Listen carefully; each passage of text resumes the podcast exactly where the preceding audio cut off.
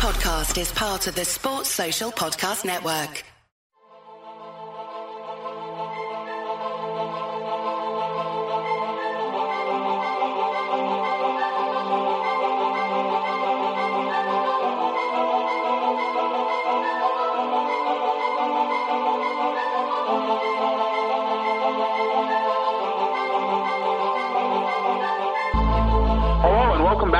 Back to the Rock Chalk Talk podcast. I'm your host Andy Mitz. I'm joined tonight by Steve Fetch. How you doing tonight, Fetch? Hey, good. How you doing? I'm doing pretty good. So, obviously, big news for this podcast is that uh, you know Kansas has opened the exhibition season at least. So we we actually have real live basketball um, to talk about. Um, obviously, it was brought much excitement to all these uh, crazy fans that have been suffering through the football season to this point. Um, so we're going to go ahead and spend most of our time there. I kind of just want to open up, realizing obviously that it's an exhibition game against Pitt State. Um, who who really surprised you in last night's game?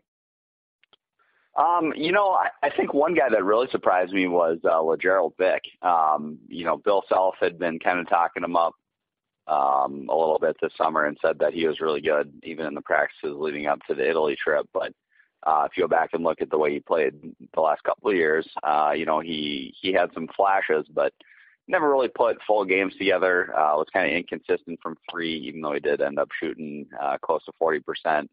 Um, you know, wasn't a great rebounder, wasn't a great defender. Uh, last night, you know, he uh, he had a double double, uh, 11 rebounds, 15 points. Um, also a seven of 11 from the floor. Now, uh, you know, some of that was off offensive rebounds and stuff, which, um, you know, and this is a, a caveat we can throw in all of these uh, analysis, but uh, Pitt State's obviously a little bit smaller of a team than we're going to be facing most of the time. So you don't figure that Vick's going to be able to hit the offensive glass as much as he did, but, um, you know, it's still nice to see him aggressive and, and get involved. So, um, he, he was probably the guy that surprised me the most. Um, the other one I, I would say was Malik Newman, um, not in the sense that he led the team in scoring. I think he's going to do that uh, pretty often this year. But uh, he attacked the rim a few times and, and also uh, had four assists and uh, had a couple other passes that could have been assists that uh, guys just missed shots. And uh, when he was at Mississippi State, that wasn't really his game so much. So uh, looks like he's definitely you know spent that that year off adding to his game. Yeah, I think the the guy that surprised me, and granted, you know, in terms of actually sitting down and paying attention heavily to the game, I I probably only caught about the first ten minutes, and then I was, you know, occupied with the World Series last night, and then uh, editing podcasts and all that fun stuff. Um, but you know, was would have to be Bill, Billy Preston. You know, I was surprised to see how aggressive he came out. Um, you know, he was he was all over the place in the in that first ten minutes, and even though he only played I believe it was eight minutes total due to foul trouble. Um, when he was on the floor, you know, he, he definitely looked like he knew what he was doing. He just had some bad fouls. Um, you know, that seems to kind of be the MO for a lot of our freshman big guys is that they, it, it takes them a little bit of time to get used to, you know, what's going to get called a foul. Um, and we we tend to have that problem with guys down low anyway, and, and that that we we tend to run through a lot of them, and they get a lot of fouls. So while I'm I'm not happy about the fact he only got eight minutes, but had four fouls. Um, you know, when he actually is able to stay on the floor, he looked like he was at least um, confident enough in himself to be able to go and, and be aggressive and, and get some good plays. And uh, again, granted, it's against Pitt State, so there was probably a little bit of um, you know athleticism edge that he's not going to have all the time. Um, but I, I wasn't really expecting to see that. The guy I was expecting to exert himself um, that strongly would be Azubuike, um, who who did that somewhat, but not to the same degree that I think the Preston did. So. Yeah, um, you know, you I guess you probably missed this one too, because in the second half, but he actually banged his head um, on a, a Pitt State player's, I think on a Pitt State player's head Right, I read um, all about that too. Right, but uh, yeah, so that I mean, yeah, the the fouls uh, too, but yeah, I, I mean, I think that more than anything probably limited his his playing time. Right. Um, one one thing I I did like out of him was, um, you know, he uh, kind of showed off the full arsenal basically. You know, I mean, he hit a nice long jumper, um, had kind of a, a step back jumper, hit a nice little hook in the post after getting good post position. Um, Bill Self's probably not going to like that he didn't get to the free throw line, and, and probably not going to like that you know he only grabbed uh, four rebounds. But um, although I guess four rebounds in eight minutes is pretty good, but right. um, you know, certain certainly a, a pretty darn good good debut from Preston. Um, after you're right, I mean, some of these freshmen do uh, take a little bit of time to get used to things, and and one thing that I think we saw a little bit of last night too was you know refs are calling things a little bit tighter earlier in the season before they kind of loosen it up in March. So I mean that's probably something to watch too with KU's depth issues. Um, you know, if Preston can stay on the floor, that's going to be a big help. Yeah, and, and I think that that's pretty standard. I mean, we've seen that at least the last three or four years where it's really tight early in the year, um, but then they really loosen up once we get about halfway through the conference season. Um, but right, I think the what, what just impressed me the most is like like you know we can see the potential. He may not be able to be as effective with any of this, you know, going up against the bigger bodies or going against um, you know some of these better teams, but at least we know that he has it. He's confident that he can use it. Um, and you know, once he gets used to playing at the D1 level against D1 competition, he has those weapons in his arsenal. Um, again, I'm not expecting him, you know, to go light it up and be like a, you know, Embiid type of astronomical improvement after, you know, 10 games or something like that. But we at least know he has the tools. We at least know he's comfortable using them at times. Um, so the potential is all there. It's just a matter of how quickly can he put it all together, which I think was actually a big question about him coming in. You know, everyone talked about a bunch of the potential that he had, but they weren't really really sure where he was going to fit. You know, was he going to fit into a traditional four role? Was he going to be able to play a little bit bigger at times, um, or would he be able to step out on the wing if he needed to? And I mean, I think he showed the ability, depending on who he's matched up against, to kind of jump into any of those roles, except for maybe you know the true five center role. Um, just because he's not as big as, as some of those guys are probably going to be. Um, but he, you know, he showed the ability to get in there and do a lot of different things. Um, so that I think that extra flexibility is going to allow him to get on the floor more often, as long as he's not fouling out, um, and to be used in a lot more uh, situations than I thought he was going to be able to coming into the year. All right, so let's go ahead and jump in. Uh, for for those that were paying attention to the site, uh, Fetch, you you got your your uh, semi-statistical recap up, uh, which is obviously one of those features we we love to look at after every game, and it had um you know your your normal uh, chart in there of the four factors. I know you had said in there you're going to kind of explain a little bit about what that was. We don't have a primer up yet, uh, but we usually do one of those every year. Um, but I'll, I'll, I'll let you go ahead and kind of just do like a mini primer here of what that means and why those factors are important, and then kind of talk about what we saw in the game with those last night. Sure. So um, basically, um, a lot of people, um, not not so much these days, I guess, but I try to update this uh, this little primer here, but um, a lot of people think of basketball stats in terms of per game numbers. You know, if a, if a defense allows 60 points per game, that's good. If it allows 90 points per game, that's bad. But um, kind of the uh, the currency or, or the denominator in basketball that we should be looking at isn't the time off the clock; it's the possession. So you know, if you allow 60 points uh, in you know 50 possessions, uh, that's horrible. Um, whereas if you allow 90 points in, you know, 130 possessions or whatever, I mean, obviously a basketball game is like 75 possessions usually. Um, but so um, with that, you know, we we get to uh, points per possession, which is, you know, again just uh, you know how many points you score per trip down the floor. Um, the average uh, or median, I guess I should say, Division One is usually around one point per possession. Um, I think it's been a little bit more than that uh, the last couple of seasons uh, with the you know the increase in three pointers and stuff. So that's kind of a good you know above one is good, below one is bad, um, and then obviously the the inverse defensively. Um, so uh, through that, um, you know, a bunch of people and most notably a, a guy named Dean Oliver have uh, developed these things that are called the four factors, and it's just basically the four main things that go into, you know, making a, a good offense or a good defense. Um, and so, yeah, if you go to the site and, and click on the uh, click on the chart, there's four of them right there. Uh, the first one is what's called effective field goal percent, field goal percentage. Excuse me. Uh, basically, this just uh, takes into account the impact of, of three pointers. Um, you know, because a three pointer is worth uh, an extra point making one of those is more important than making a two. Um, and so if you say a, a player shoots, you know, 45% from the floor, uh, but if they take, you know, half their shots from three or something like that, you're not really getting the uh, the full effect. So um, that just kind of takes into into account where you're shooting from the floor.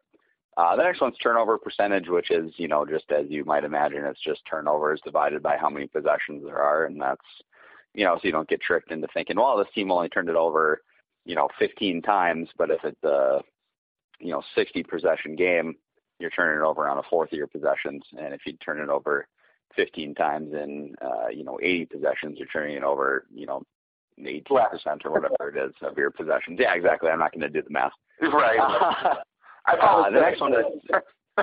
the uh, the next one is, is offensive rebound percentage, and this one is is kind of tough for people I think to to get right away. Um, basically, it's just the number of available offensive rebounds that you get. Um, a lot of broadcasts still will quote rebounding margin, and uh, that's not really the the best way to go about it. Um, simply because you know a defensive rebound is a lot easier to get than an offensive rebound. So if you have a good defense that's forcing a lot of missed shots, um, or you're just playing against a crappy team that's not shooting the ball well, uh, you're probably going to get a lot more rebounds uh, than the other team just by by virtue of you know forcing more misses. Um, you know the the better way to do it is to look at you know how many um, offensive rebounds are actually available, and then how many you get. Uh, so the the kind of the best mark uh, teams get is kind of in the the low 40 percentile um, or low 40 percent mark. I think Kansas, you know, traditionally hovers around like the mid 30s. Um, uh, fun, fun little, and, and we can get into this a little bit. Um, you know, the last one's free throw rate, which is basically just free throws taken divided by uh, number of field goals you take, and that's not very important. But uh, to get into the offensive rebound thing a little bit, and, and to get back to to the game last night here, um, one reason I'm a little bit more optimistic about KU's lack of size than a lot of other people seem to be is that uh, teams aren't really crashing the glass uh, in terms of getting offensive rebounds as much these days. So, you know, yeah, KU doesn't have a lot of size, but you know, if teams aren't going to go to the glass, um, basically they're they're going to be kind of abandoning those offensive rebounds um, and and trying to get you know, guys back in transition to stop KU from from getting a run out in a dunk. And you saw that a lot last year when when teams didn't really want to attack the glass because they didn't want you know Kansas to get the rebound and then get it to Frank Mason who would you know scoot up the court and make it. Um, and so you see a lot of it as you know Mason's guy will go back and that's a free rebound for Mason because there's no one there you know for him to even worry about. So I think we're going to see a lot of that this year. I mean, we saw Graham get a lot of uncontested rebounds uh, in that game last night.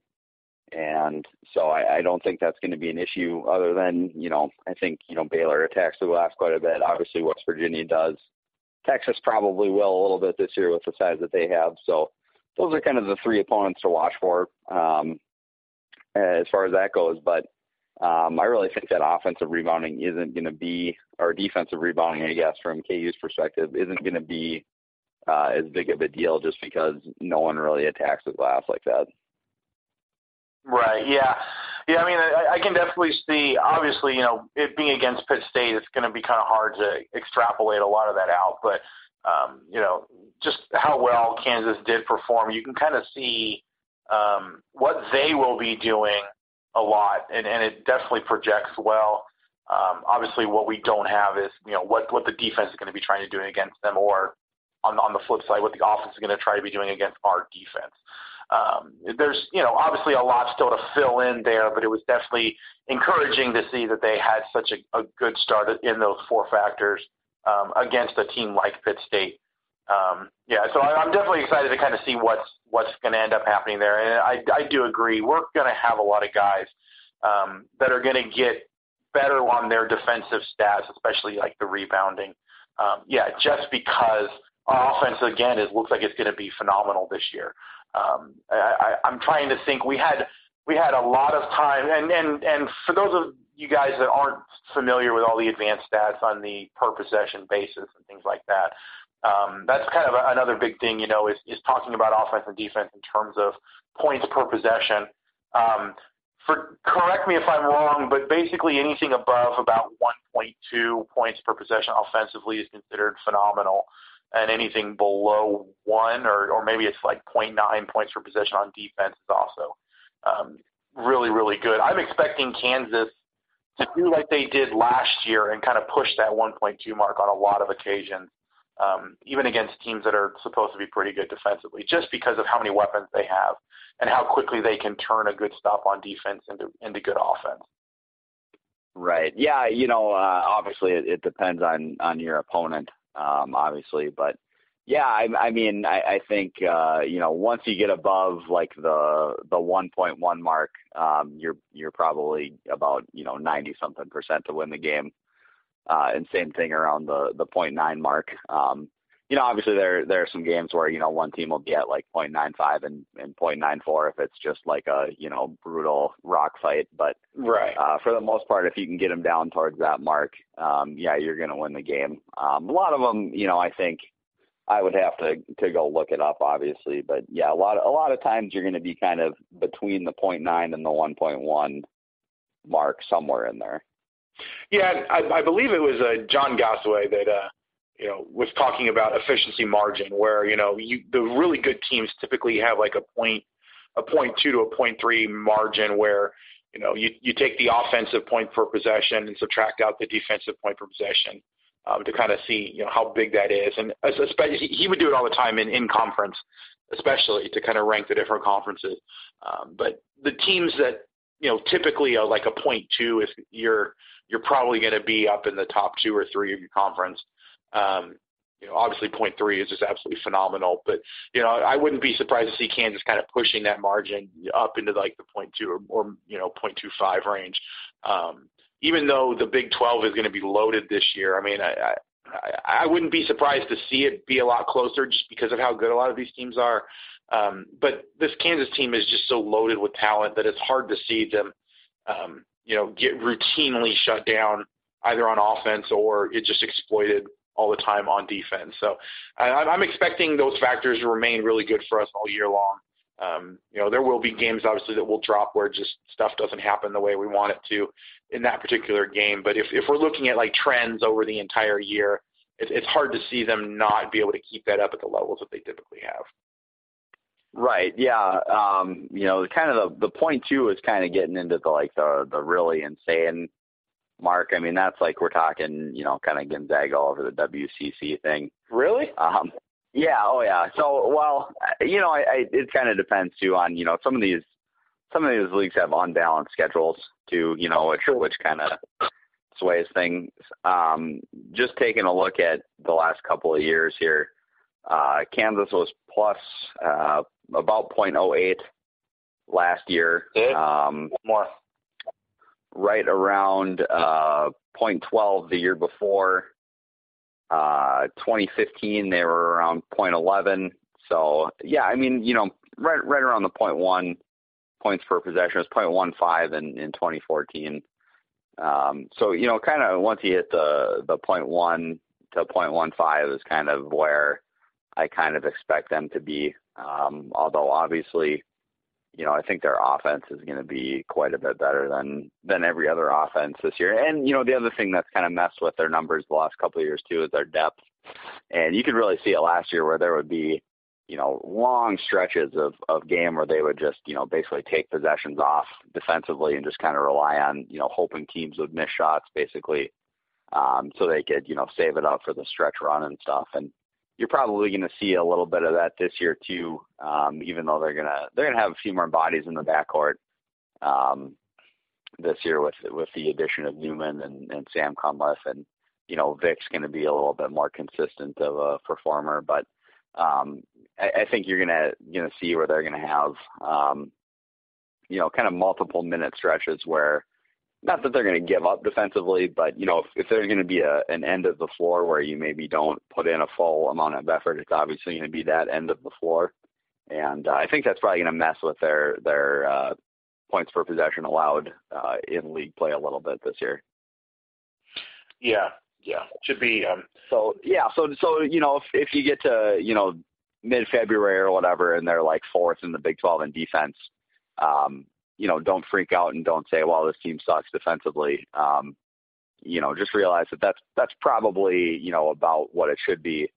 Um, and then they're probably going to turn it on a little bit in March, like they did the last couple of years. I mean, they, you know, I think they only allowed Oregon, obviously, to get over a point per possession uh, in the NCAA tournament last year, and that was, I mean, you know, some free throws and and you know they had a couple banked in threes and stuff like that. Uh, last year, uh, or in 2016, sorry, in the NCAA tournament, uh, you know, there was a lot of consternation about them not being very good defensively and stuff. And then, you know, the only team that scored over a point per possession, um, even in the in the Big 12 tournament, uh, through their NCAA tournament run, uh, the only team to score over a point per possession. Actually, do you do you know the only team to score over a point per possession? No, I honestly don't.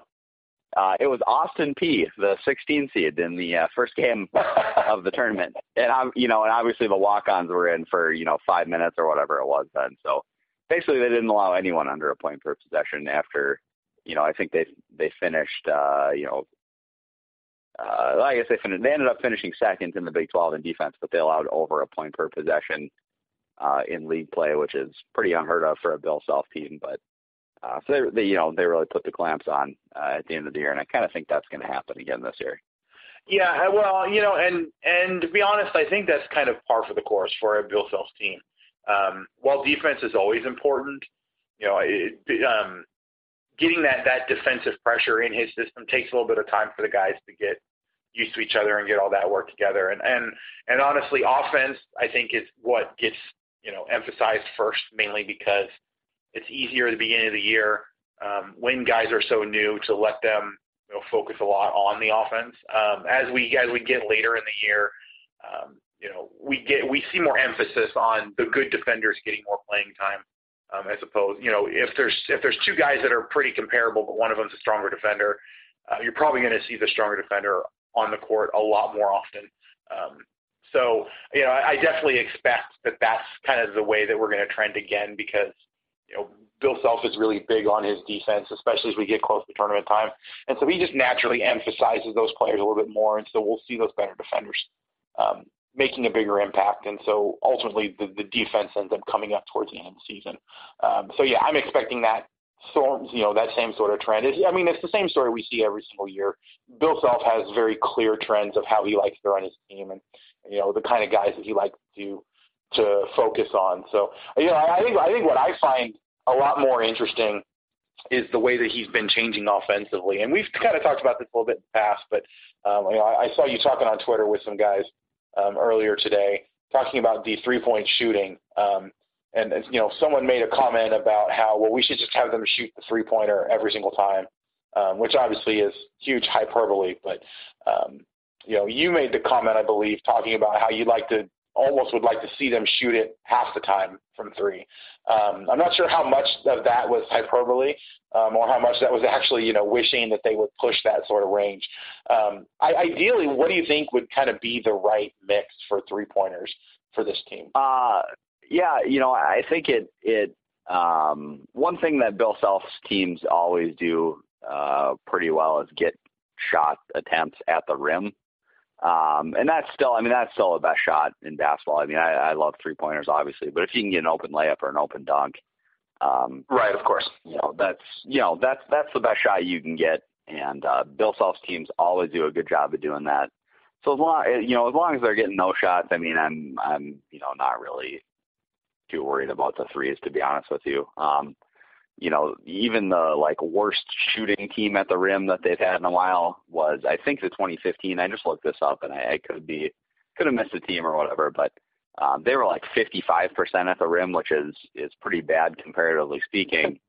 But you know, you're making 55% of your shots. Like you're going to win a lot of games if you're if you're shooting 55%. You know, so um, but uh, you know, I, with without Azubuike in the game, I don't know that they're really equipped to get those shots at the rim. I mean, they don't really have a guy like Mason who can drive the lane and get to the rim kind of at will. Um, they don't have another true post option, so in those you know minutes when Azubuike's not in, um, I, I really honestly would like to see them go towards 50%. Um, you know, the NCAA leader every year is right around like, you know, 42, 43%, I think, uh, of their shots from three. And those are usually, you know, mid-major teams. Um, there's actually kind of, you know, Villanova starts off every year shooting like 45% of their shots from three, and then it kind of tails down as the year progresses. And I, I guess I don't really know why, but it's been a trend for the last couple of years. But I mean, I, I really think it should be 50%, just just for a couple of reasons. I mean, one, you know, that that three point line is is pretty darn short compared to either the FIBA line or the NBA line. Um, obviously, they moved it out uh, like oh, 10 years ago now, I think, but uh, it's still it's still pretty short comparatively speaking. And you know, you what I mean, what are you going to do? Take an elbow jumper that's you know five feet shorter for one point less? That doesn't really make a lot of sense to me. Um, and the other thing is, you know, the other thing is with kind of, and just kind of the way that basketball's evolved, like all of these kids can shoot now. You know, Lagerald Vick, you know, back in the day would have been Kenny Gregory who was trying to dunk all the time but can't really shoot it. But now he's like a 40% shooter. You know, Svi's six eight and he's shooting, you know, 40% from three. I mean, all, all these kids can shoot. So it's not like a thing where you just have to key on one or two guys um, and you know you can get open threes kind of whenever you want. And I, I guess I just think that that would be kind of the move would be to to shoot them pretty often. And yeah, there's going to be games I guess where you shoot like 20% from three, but you know if that's happening, you can you know you can get away from that and you can dump it inside and, and stuff like that. But you know, in those games when you're shooting, you know, 40% from three, you know, if you're taking that many attempts, I mean, you're just going to blow everyone out and you know it almost turns into if you're not shooting it well, you can adjust and still have a chance to win.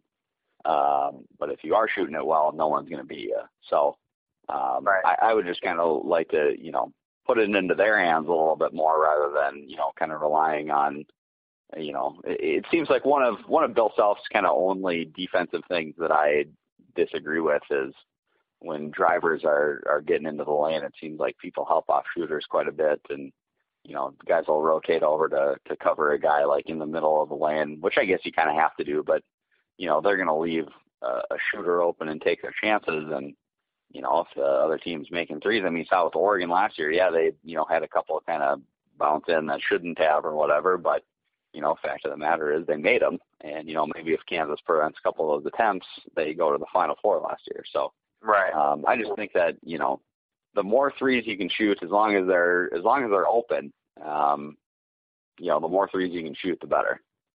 Yeah, yeah. I mean, I think in terms of ranking shots, it would I probably would have to say, you know, best shot to take on a possession is a wide open three. Um, immediately after that would probably be, you know, a, a, an easy layup. Um, and then after that, you know, we're going probably a contested three, um, and then a mid range, like a well, you know, a, a short shot, like a, a short two point shot. And then obviously the long twos that are just outside the three are like the absolute worst shot you can take, no matter how open it is.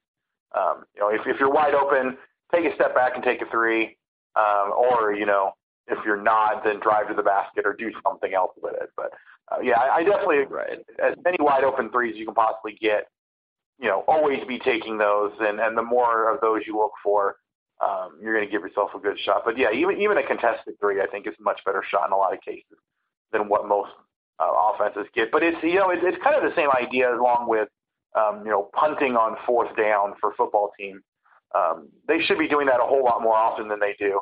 Uh, but conventional wisdom and you know just coaching habits make it really hard for teams to go with what is probably the better play.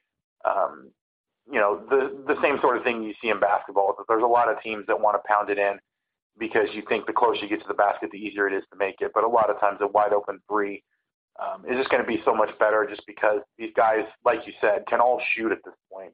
Um, you know, especially like we're, we're in an, an era now in the NBA where, you know, even if you're a big man, if you can't shoot the three, you're going to have problems because everybody needs to be able to shoot a wide open three. So um, yeah, I, I definitely agree with with your uh, take there on on they should be taking more threes. So.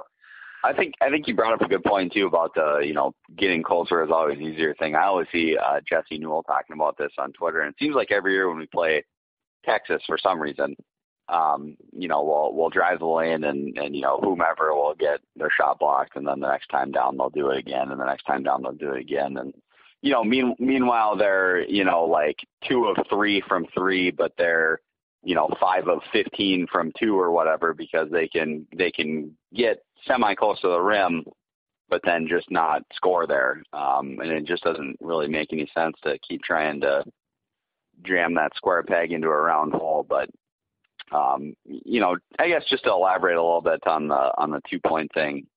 Um, you know, I'm not saying cut out the the mid range jumpers entirely, but I also think that it shouldn't be used as a weapon. I mean, it, it should really only be used as like a you know like a decoy or like to to try and get people uh, away from the basket so you can drive at them and, and get to the rim. I mean, you saw you know with Perry Ellis, um, you know he got pretty good at making that little elbow jumper.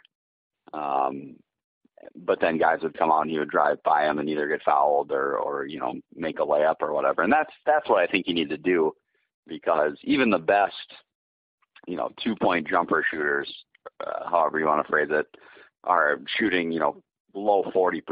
And that's, I mean, you're not going to win a lot of games shooting 40%. Right. So that, that needs to be a, you know, an, an accent piece, not the, you know, not the main course of your offense. Right. It's just like the idea of a team, even if a team doesn't have a lot of receivers in football uh, that can really stretch the field. You know, just to keep the defense honest, you have to throw one deep every once in a while. You know, so they have to think about it. It's the same kind of idea with a with a mid range two pointer is you want to you know do it occasionally so people have to think about it and have to try to plan for it. Um, but it shouldn't really be the centerpiece. You know, you don't you don't always want to be throwing bombs 50 yards down the field. That's no way to really run a good solid football offense. You don't always want to be taking you know 12 foot jumpers um, because that's not a good way to set up a basketball offense either. So um, right.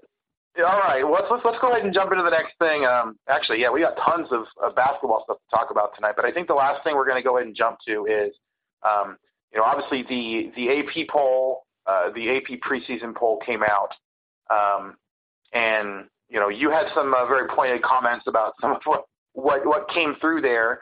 Um, you know, I actually just found out recently that Jesse Newell is an AP voter, a uh, friend of the show and and of the site. Jesse Newell is is an AP voter this year, um, which I had not. You know, I'll have to have him on sometime to kind of talk about that and how he became a voter and all that fun stuff because I've always been interested to kind of know how that all gets put together. But um, you actually did put out on Twitter earlier this evening that uh, you know, you you weren't going to go through the full top 25, but you did give your top five. And and to be honest, I was I was kind of surprised. I think by a couple of those teams. Um, the fact you had Villanova at one kind of surprised me a little bit. Um, do you want to kind of just talk about what it was that put those two teams up at the top, Villanova and Michigan State, um, especially since yeah, you know, seems sure Arizona, Duke, and Kansas is one, two, three. Right. So, you know, Villanova to me uh, has kind of the best, um, maybe, well, maybe not the best trio in the country, but so Jalen Brunson, you know, is coming back, their junior point guard. Um, you know, really good both at at shooting uh, and at you know being a you know he's a decent passer. Really never turns the ball over, which is a little bit more valuable than being a you know really high assist man. Um, but you know, he's he's six two and he shoots sixty two percent on twos, which is kind of wild to me. Um, and then they have you know uh, uh, Mikal Bridges, um, who is uh, going to be a junior. He's kind of their one of their big men. Um, Donte DiVincenzo had a really good year last year as a freshman. I think he's going to take a, a big step forward. Um, and then they get um, um, Omari Spellman eligible, and, and a lot of guys are, uh, you know, a lot of people who know a little bit more about uh, you know recruiting and, and stuff like that um, are uh, a little high on him, um, so that's good. Um, yeah, Michigan State at two. You know, one of the things that that I like about them is, you know, they just have a lot of guys who were so young last year, um, but also were pretty good in spurts. So obviously, you know, Miles Bridges gets a lot of the talk. I mean, I think he's probably going to be a a Player of the Year candidate. Um, but so Cassius Winston last year as a freshman was second in the country in assist rate. Uh, didn't turn it over a ton, you know, when you're when you're talking about you know as much as freshmen usually turn it over. Um, they have Tum Tum there and back, who is not any good uh, offensively, but but is good uh, defensively, and, and you know as a senior leader, which is going to help. Uh, you know, Josh Langford's a sophomore who's really good. Um, Matt McQuaid uh, is a junior who um, kind of is more of a more of a three point specialist, even though he only shot 35% last year, but uh, he shot like 40% um, as a as a freshman. Uh, so I really like him. Uh, Nick Ward, uh, if you remember him, he had a, a pretty nice game uh, against Kansas last yeah. year in the NCAA tournament. Uh, had some had some foul issues in that game and uh, had some foul issues overall. Um, but he's a, a really nice player um, who I think is going to kind of uh, take a big step forward this year. Um, yeah, I, I remember. And then they have uh, they have one freshman coming in who honestly whose name I can't remember. Uh, he's supposed to be really good. Um, but again, I mean, I don't I don't really follow recruiting um, except for a couple of people, which is kind of why Arizona is three with uh, DeAndre Ayton. I think he's going to have a a hell of a season. And obviously, you know, Arizona is one of those teams that's uh, wrapped up in that uh, FBI probe. So you don't you don't really know uh, you don't really know how that's going to affect them. So they could have anywhere from an awesome year to a you know kind of crappy, disappointing year. But um, I think it's going to be more towards awesome. I, I really like Sean Miller too. I think he's a really good. Uh, I think a lot of their season is going to come down to whether he's ultimately declared eligible or not. Um, I mean, you know, being wrapped up in all of that, the whole scandal thing, there's potential that he may he may have to sit out for some portion of the year, and that could potentially cause them problems. But you know, I also would have thought that if they were going to, you know, do something about it, that we would have at least heard rumblings that it was likely he'd be suspended or or lose eligibility or something to that effect. So, um, of course, part of that too is that the NCAA probably doesn't have very much more information than guys like you and I do um, because the FBI is not going to show their cards on an active investigation, um, no matter how much it's going to you know affect the eligibility of guys in college basketball. So um, potentially, you know, depending on how quickly the FBI moves, if if they decide to to you know release a lot more information and they have you know more indictments coming and things like that, I could potentially see you know something happening in the next couple months that could affect his eligibility. But barring something like that, yeah, he he could he could very well um, you know, perform just as well as everyone's expecting him to, and Arizona to easily be the, the, the best team in the country come you know January. So.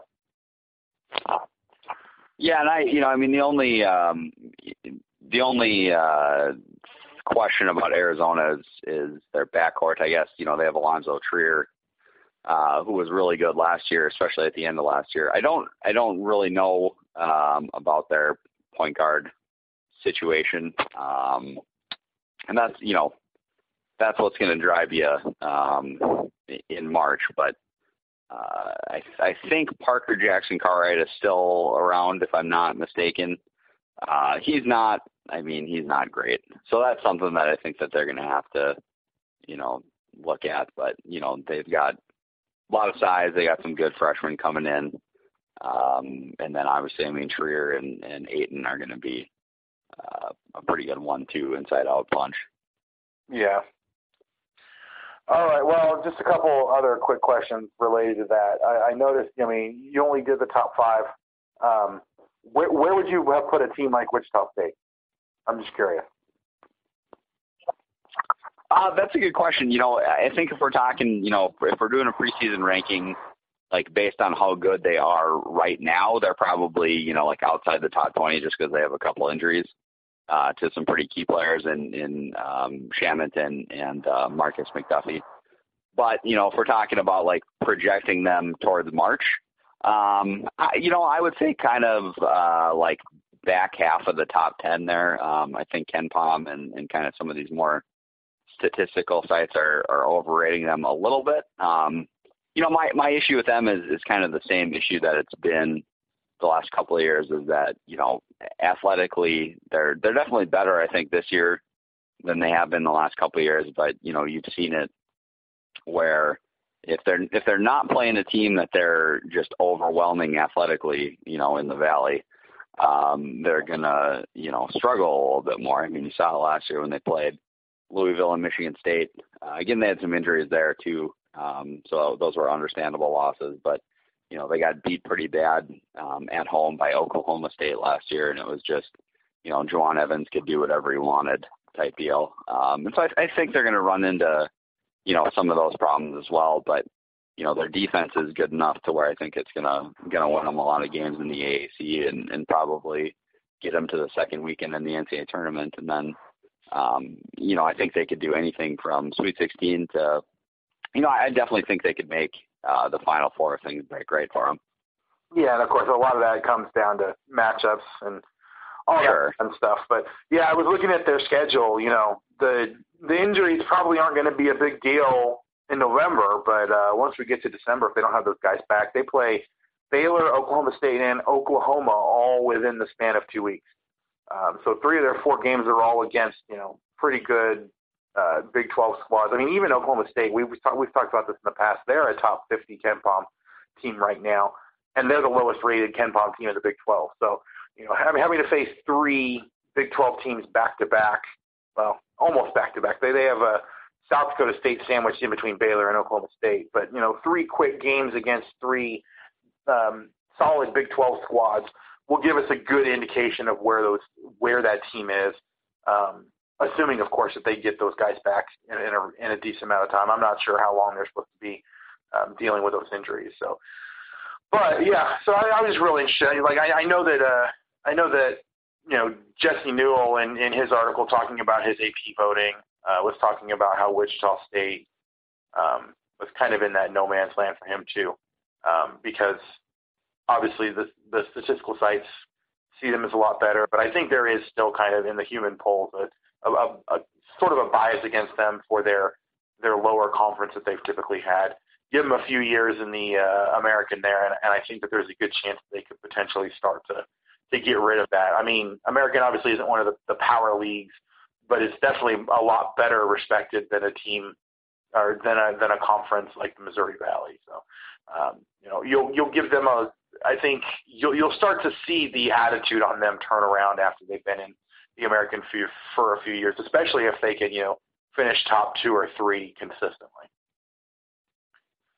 All right. Yeah, def- yeah, definitely. Um, and I guess yeah, just to you know, just to reiterate, um, they are definitely hard to to evaluate just because their numbers are so good. Um, I, I don't. So KenPom adjusted his formula a little bit to where he, he treats margin of victory differently. I I don't remember what he caps it after, if he caps it or whatever. But my my whole thing with their statistical profile has been, you know, beating a, a team like uh, you know Loyola or or whatever you know crappy Missouri Valley team you want to throw out there by 50 isn't really a lot different than beating them by 20. You know, once you're down by that much, you know, some teams are going to quit or whatever, and you don't really see a lot of like you know 20 point comebacks or whatever. So I don't think it really says a lot about them from an analysis standpoint to you know compare those two results, even though you know in a lot of these models they're they're tremendously different.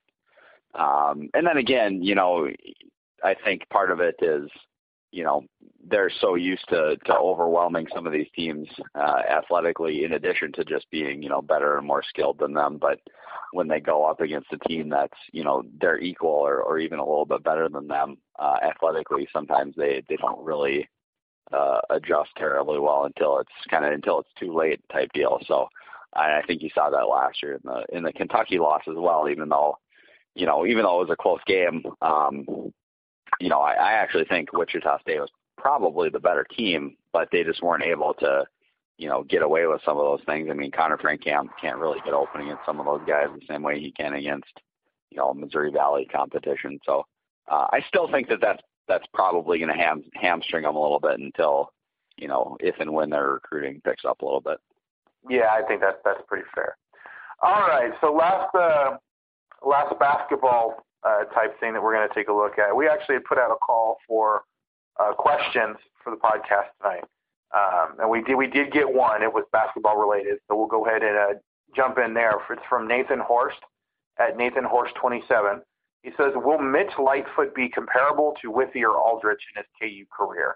And I think that's a a wide open question because you could ask about, you know, are we going to see that that sort of improvement from him, maybe not necessarily getting to the same peak as they did, or you know, think about it: Are they going? Is he going to end up being as productive um, as they were? Like, I'll, I'll just have one comment real quick. I don't, I don't see Lightfoot ever getting to the point where Aldrich did, where he ends up being the go-to guy down low and being one of the main leaders of the team. I think he, he could have the opportunity to become a good, you know, a good role player that could potentially, you know, be a, a good, a really good shot blocker or a really good, you know, presence down low in the post, kind of like Withey did. Um, but I, I don't know. I don't feel like Withey ever became like a, a team leader, uh, like where he was the go-to guy. Um, maybe with one other guy, like like Aldrich did with uh, Sherron in, in his last year. So, yeah, I, I think he got kind of a, a little bit of a different you can kind of take that a, a couple different ways. Um, you know, and I, I don't know that Withey and Aldrich were were comparable enough, other than the fact that you saw, you know, huge improvements and they were kind of like the main option down low. Um, but but what are your thoughts on that question?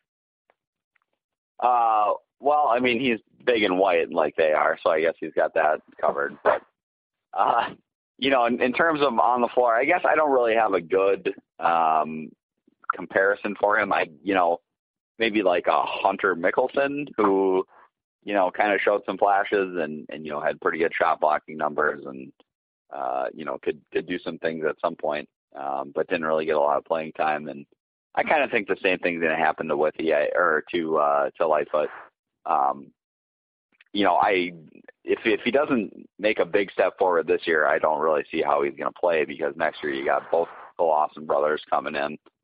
Uh, you've got uh, Silvio De Sousa coming in. You've got David McCormack coming in. I mean, that's that's three big men for sure. I mean, uh, KJ Lawson's probably more of a wing. Um, but so that's you know that's three big men for sure. Uh, you never know if if Preston or Azubuike is going to stay for another year. Um, right now, I think they're kind of planning on both of them leaving, but you, you never know. I mean, both of them could stay, and then you've got you know five big men. So I, I guess I just don't really see how he's ever gonna uh, get any playing time at Kansas, which is kind of unfortunate because you know he's kind of showed an ability to you know be an energy guy that I I do think that teams need. I mean, um, kind of a, a Kevin Young type where he's going to come in and crash the offensive glass and you know be a good help defender and you know focus on setting good screens and stuff like that. Um, you know, I think that that's kind of you know kind of his ceiling is like some sort of combo of Kevin Young and, and Hunter Mickelson. But with the the guys that Kansas has coming in uh, next year, I don't think that that's good enough to to get him on the court. Unfortunately, which is too bad because I mean, like I said, I, I do like him, and definitely think you know if if he does decide to transfer, you know. I think he he's from Arizona and, and originally was committed to New Mexico. Uh, so if you know if he transfers to say a, a New Mexico, I think he could end up being uh, a really good player for for a program like that, um, or even a, a Power Five program that's you know not a, a Kansas or Duke or Kentucky or one of those. Um, but you know it, he's got to start start showing it pretty soon. I mean this is this is kind of his opportunity with the the lack of depth up front. So um, unfortunately, I guess I, I just don't see it happening for him. Yeah, I mean, I, I think in order for him to really get a, a good role, he'd have to have a Landon Lucas type jump sometime this year, where you know all of a sudden in the middle of the year it just clicked, and you know he was able to to fill in the big holes in his game and and be a consistent contributor. Part of the problem too with that though is that you know Landon Lucas almost did that out of necessity. Um, you know, we didn't have a lot of other guys down low that were going to take a bunch of playing time from him. I mean, he was getting a lot of opportunities uh, mainly because you know they they had to have somebody to put in there. So you might as well give it to the guy that's been there for you know three years now. Um, you know, Light Lightfoot being a sophomore this year. Um, he he is a sophomore this year, right? I do have that right. yes, he is. Yep. Okay, okay, I thought so. I just want to make sure. Um, you know, I don't know he's going to get as much of an opportunity um, because Azubuike obviously is going to take up a lot of minutes, um, and then Preston, you know, from what we've seen so far, like like we were talking about earlier, um, is at least going to be, I think, that, that second option down low. Um, so yeah, Light, Lightfoot would have to to really put in a lot of good flashes and and and cement himself as kind of that energy guy, like you were saying, as in that Kevin Young type role, um, to to really warrant uh, getting enough playing time to make that leap. Because I mean, even if he improves his efficiency, you know, a ton, or you know, gets really good at one particular aspect and comes on, you know, even in that energy type role, I just I don't see him getting more than probably about you know 10 to 12 minutes a game, just because there's not going to be that available. I mean, we're still playing four guards quite often. And we have so many good guards um, that it's hard to keep all of them off the floor. Um, you know, we've got it's gonna it's just gonna be really hard for him to get enough playing time to make that kind of leap that would really cement his position. Now, we could come into next year, you know, and he ends up being the guy that Bill Self talks about in camp because in camp he, you know, shows a huge improvement and he can jump ahead a bunch of guys. But there's going to be a lot of competition. You know, I, I, I do agree. I wouldn't be surprised if he does end up transferring, um, just because of all the guys we have coming in and that uncertainty about whether he's going to get a legitimate shot at decent playing time. Um, but yeah, I mean, I, I couldn't really blame him for going. I would wish him well, kind of like um, you know we, we saw with some of these other guys like Andrew White or Connor Frankamp, um, that ended up leaving and finding someplace on a mid-major team um, or you know an, another team that uh, you know obviously Nebraska's got a mid-major team, but um, you know a lower level Power Five school that really could use his his talents. Um, you know, I could see him making an impact at another program. Um, but yeah, it's just going to be too loaded, I think, for him to be able to get the kind of usage that a guy like Withey or Aldrich did. Um, I mean, those those guys kind of were in the perfect situation because you know they were there. They were able to make solid contributions early in their time at Kansas, um, and then they essentially became the guy because there was no other established guy, and there wasn't a huge group of other guys. Um, to, to kind of take that playing time away from them. So uh, yeah, he just won't have the opportunity um, to, to really establish himself and get up to that same level. So, of course, we can, you know, always hope that somehow he just manages to do that, and then we really have problems, um, depth problems, but the other way where we just have so much depth that we, how, how do we get these guys on the floor? So, you know, I would right. love to see that, but you know, it's it's not as likely, I think, for that to happen with Lightfoot being part of that rotation. I, I could definitely see us having that problem, though. Like like you were saying, if uh, if Preston or Azubuike decide to come back next year, um, we could have the same sort of problem we have this year with guards. How are we going to get them all on the floor? But have that with the big men next year. Um, you know, cause yeah, I I think they're going to have a real problem almost regardless of what happens next year with you know those four guys I mentioned, the Lawsons, uh, De Sousa, and McCormack and then yeah, again, if if you know, obviously if one of those two guys come back, but even if they don't, I mean, you look at the other guys in the rotation. I mean, Charlie Moore is going to be here, and, and I think he's going to play a lot. Um, I think Malik Newman is going to be back for another year, and you know he's obviously going to play a lot. Uh, if, you know, Vick might come back, and he would obviously play a lot. Uh, Marcus Garrett's obviously going to play a lot. I mean, that's that's eight, nine guys right there um, who are all you know, really good players. And then, you know, the um what's his face who just committed, Devon Dotson, who's uh, you know, a McDonald's All American. So I mean there you know, there's gonna be a roster crunch next year, um, for sure. Um and I'm sure there's someone I'm missing too. Um oh Sam Cunliffe. Right, I was gonna say so there's uh, there's probably gonna be, you know, someone getting shoved out the door, whether it be to, to go pro or, or to transfer or whatever. Um, otherwise, it's just you know they're going to be able to run hockey substitutions out there next year. Yeah, it's going to be ridiculous. I mean, like if there's ever a year to have a rotation of like 12 guys, I think next year would be the year to have it, and that's only because I mean uh, we're going to have exactly the opposite problem. Like I don't think we have to worry about depth at all next year because we're going to be so stacked. Um, and you know, I think down low, especially, I mean, you know, typically big guys only have two spots that they can fill. Um, whereas you know, guards, it's a lot easier if you've got like five guards because you got to fill in three rotations that, or three, you know, rotate them through three spots. It's a lot easier to put a guard in kind of a wing or, or small forward than, than it is to put like a center or a power forward into that wing position usually. Um, so yeah, it's good, definitely going to be a lot easier um, for the guards to kind of get rotated through, even if we have you know five or six legitimate ones um, that, that are warranting a bunch of playing time um, you know, you, you get any more than four big guys, and you have problems getting all of them in the game for any kind of consistent minutes. So, um, yeah, we're going to have tons of guys next year, and I think next year, uh, especially over the summer, there'll be lots of you know discussions about well, who are we actually expecting to see, um, you know, and and how are we going to get all that playing time divvied that? So, should should be an, an interesting conversation to have next year. This year, you know, we only got what nine available players, and and so it's going to be you know who who gets to be that one guy that doesn't get very much playing time because we're going to need pretty much everyone else. So, all right. Well, I think that about wraps it up for basketball. Um, let's go ahead and pivot over real quick to the the college football game coming up. Um, you know, this is this is this year's version, I think, of the Big 12 Toilet Bowl. Uh, we've got the undefeated, or I'm sorry, um, unwinning Baylor coming into town to play, uh, obviously, our one and seven Kansas Jayhawks.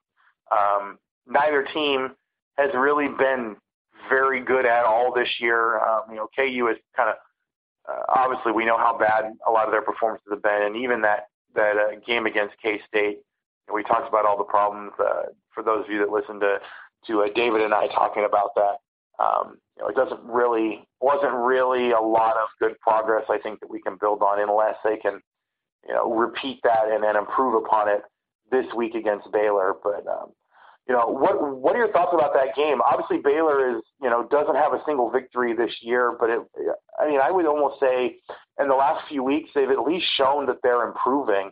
Um, you know, they lost against an FCS school. They lost against um, in, the non-conference. They had some really embarrassing losses, uh, but they hung tough with Oklahoma. Um, you know, they hung tough for a while with some of these other Big 12 schools. Um, I mean, are you expecting much from Kansas against Baylor? No, we're gonna lose.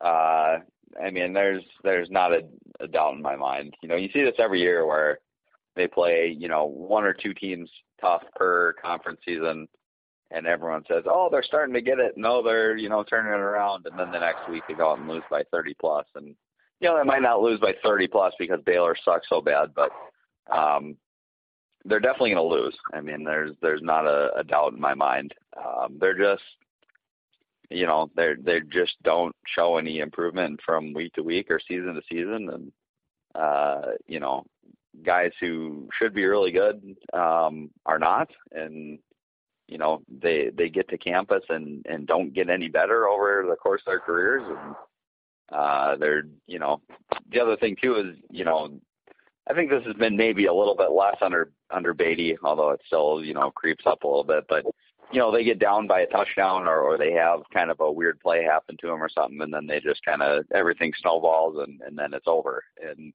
that didn't really happen against K State. Um, you know, even after the the kick return for the touchdown or, or the terrible penalty on the on the punt return, they still kind of fought through it a little bit, which was nice. Um, but that I mean that should be like the bare minimum of expectation and not something that we single out on a podcast as a positive. So right, um, you know, if if Baylor wins by less than ten, I'll be I'll be pretty surprised. I'll put it that way. Yeah, I mean the line. The last I looked, I believe it was at seven and a half um, in favor of Baylor. It's been slowly dropping throughout the week, but I think a lot of that just kind of has to do with the fact that um, you know people are thinking that well, to be honest, I can't explain why the line's dropping. It opened up at ten for Baylor. Um, you know, it's been slowly slowly coming down.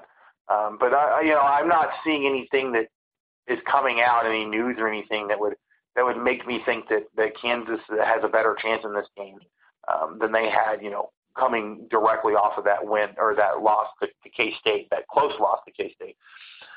But you know, I mean, Baylor, Baylor in and of itself has all kinds of problems themselves, but they've at least shown. You know, I saw the game that they had. Uh, I believe it was against Texas Tech. I may be wrong on that, but you know they've had games where they've been able to get their offense to work well. The the defense has been able to hold some teams um, to fewer points than I think we really expected.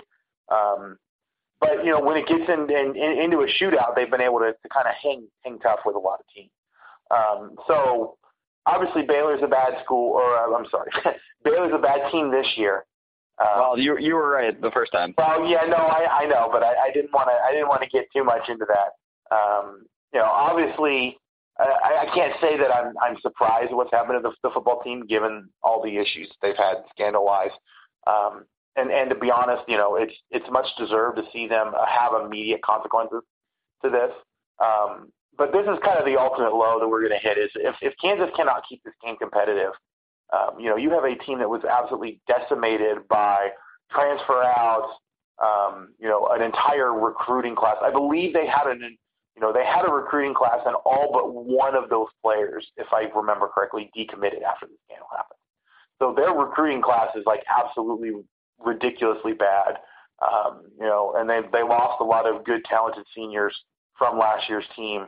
So that team got completely decimated. They still have been able to hang tough and and you know stay in a lot of games. Um, yeah, I'm not expecting Kansas really to keep this one close. I mean, I could see Kansas scoring quite a bit, um, just because Baylor's defense has not been that great, and we finally seem to have a quarterback in there that is able to to make quick decisions and not you know have absolutely horrible uh, results all the time. But I'm not sure that the defense is going to be able to stop Baylor's offense, which is kind of a sad thing to say. Um, just because you know we've talked about this multiple times. Our defense really should be a lot better than it is, um, just based on on a lot of the talent that we have there. Um, but really, I'm also expecting you know our special teams to have gaff like crazy. Um, Baylor special teams is decent, um, you know, but that 99 yard t- touchdown return that that K State had wasn't even really like a you know, a, a you know a, block in the back or something that wasn't called, or you know, a guy just completely slipped. It was literally the K State guys pushed our our uh, cover team wherever they wanted to go, and you know, Pringle didn't even get touched. I think no, I'm sorry, it wasn't Pringle. I'm thinking of Pringle on that on that big long pass where he fumbled it. Um, you know, but the returner for K State wasn't even I mean, there wasn't even anyone close at that point. And that tells me that there's a huge breakdown on special teams. I'm not expecting that really to be fixed. We haven't seen any any real improvement from special teams the entire year.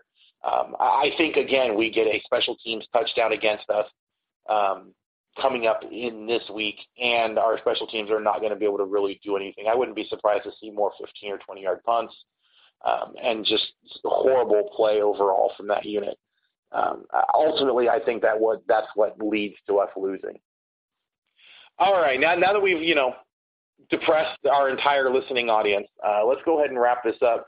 Before we uh, before we get into the final wrap up for the weekend, uh, uh, you know, it's it's become tradition here that when you're on, you kind of give us a, uh, a a minute on whatever random sport you happen to be thinking about tonight. I think I have an idea what you want to talk about tonight, given what's going on while we're recording this on Wednesday night. But but I'll I'll let you go ahead and jump in. Well, you'd, you'd think so, uh, given that tonight is Game Seven of the World Series, and it looks like the Astros are going to win. But no. Also tonight is the first day of the Big 12 women's soccer tournament. Uh, Kansas uh, is the uh, sixth seed in the Big 12, uh, currently playing the three seed TCU, and it's tied zero to zero at halftime. Uh, just by following it on Twitter, it looks like they're playing TCU pretty evenly. Um, so uh, they think they probably need to win. Uh, I've seen in most people think they need to at least make the championship game to make the NCAA tournament. Um, so it obviously starts, you know, tonight with a win over TCU. Uh, again, that's at halftime. Uh, breaking news here on this podcast that you'll listen to tomorrow. But um, I, I finally got one of these uh, minutes in in under a minute, so I'm going to stop here while I'm ahead. That sounds good. So yeah, that was actually one of the things I was going to talk about in our in our wrap up was you know obviously with with them playing tonight. You know the the the women's soccer team has had some really big wins um, this year. They've also had some really you know head scratching losses.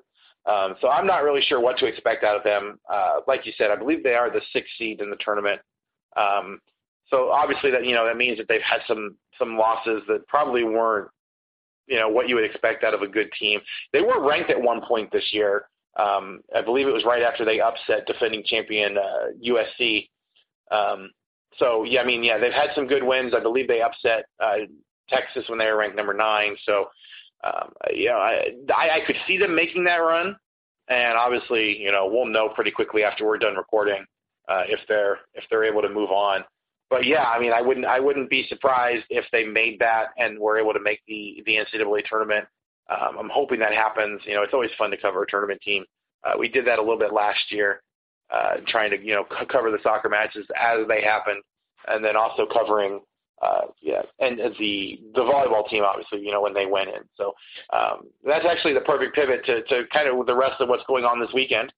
Um, you know, we do have obviously the the, the football game. Uh, we have the soccer game going on right now, and anything else that we have in soccer will, uh, you know, they'll have whatever matches they actually get into in that in that bracket there.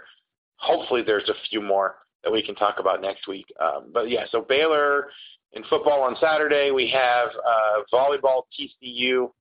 Uh, the Jayhawks are actually traveling down to TCU at two o'clock on Saturday uh, to to play in that match there.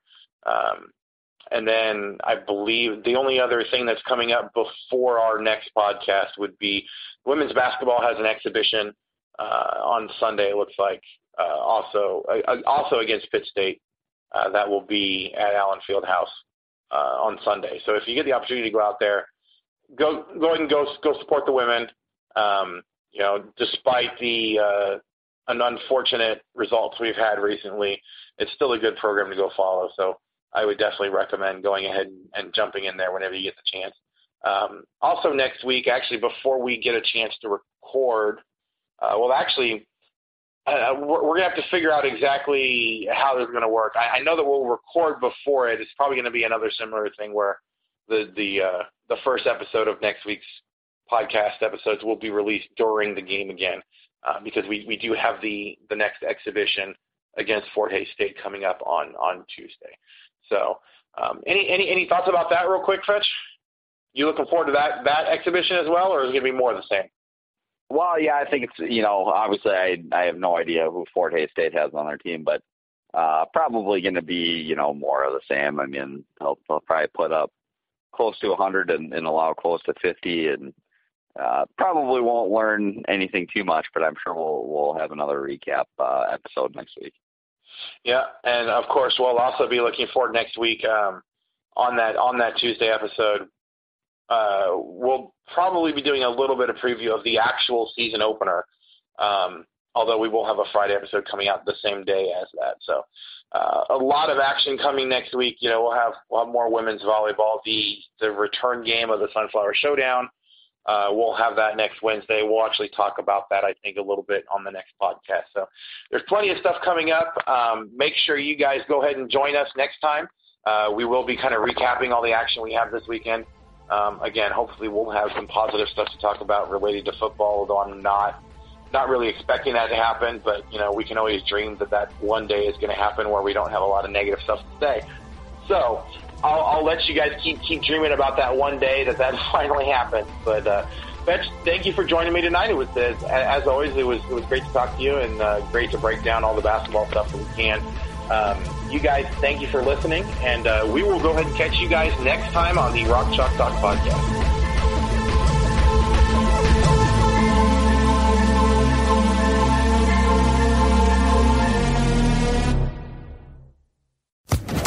Social Podcast Network.